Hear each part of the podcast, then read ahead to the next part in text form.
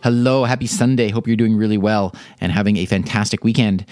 Today's a day to answer questions from the community, and this one I received through email. And this person asked, I have a yellow light that is pulsing on and off on my Echo device. How do I turn that off? Well, very, very simple. Great question.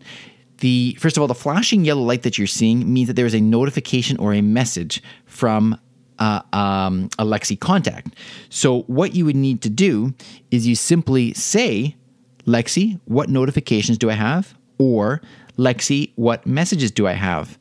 Uh, and she will tell you what those notifications or messages are, and then that light will go off. It's basically kind of like saying, uh, or you know, when we used to have those answering machines and there would be a, a, light on telling you have a message. It's the same kind of idea with this one. The pulsating uh, yellow light is the indication that there is some type of message, and you just ask Lexi for those messages.